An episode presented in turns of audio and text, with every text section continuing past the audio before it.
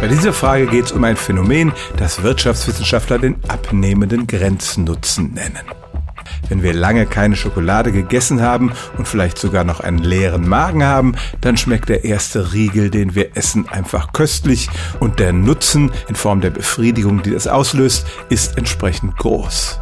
Bricht man dann den zweiten Riegel von der Tafel ab und isst ihn, dann schmeckt das immer noch lecker, aber eine wirkliche Sensation ist es nicht mehr. Und wenn wir dann vielleicht gedankenlos vor dem Fernseher einen Riegel nach dem anderen in uns reinstopfen, dann fügt das zu diesem Glücksgefühl, das wir haben, immer weniger hinzu. Dieser sogenannte Grenznutzen kann sogar negativ sein, wenn wir uns den Magen verdorben haben und uns vom nächsten Stück Schokolade schlecht wird.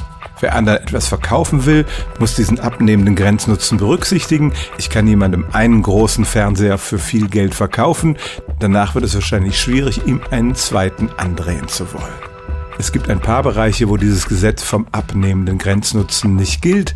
Das ist zum Beispiel bei Drogen der Fall, die eher noch süchtiger machen, je mehr man davon konsumiert.